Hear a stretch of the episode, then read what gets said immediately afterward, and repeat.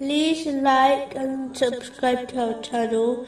Leave your questions and feedback in the comments section. Enjoy the video.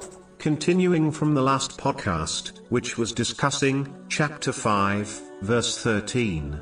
They distort words from their proper usages and have forgotten a portion of that of which they were reminded. And you will still observe deceit among them, except a few of them. But pardon them and overlook their misdeeds.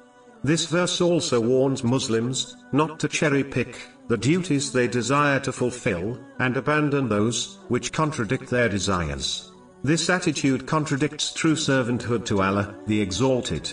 Unfortunately, this behavior is quite common, as many Muslims follow certain traditions of the Holy Prophet Muhammad, peace and blessings be upon him, claiming to true servanthood to Allah, the Exalted, yet abandon the ones which do not appeal to their desires, and when they are challenged by others, they simply claim that traditions are not obligatory to do.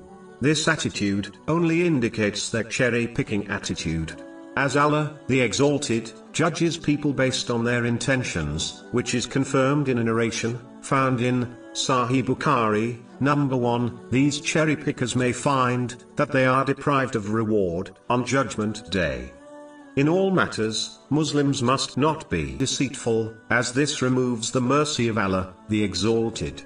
In fact, a narration, found in Sahih Bukhari, number 2079, warns that when people deceive others in financial matters, the blessings of Allah, the Exalted, are removed.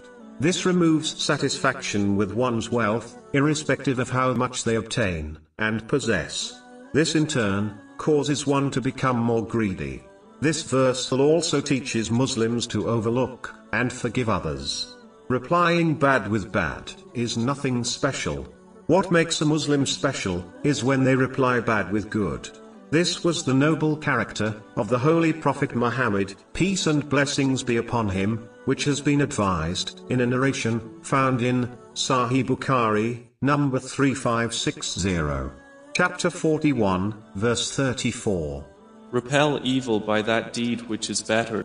It is important to note that behaving in this manner does not only benefit others, as it shows them how a person should behave with others, but more importantly, it benefits the person themselves. This is because the one who pardons the faults of others, for the sake of Allah, the Exalted, will be forgiven by him. Chapter 24, verse 22.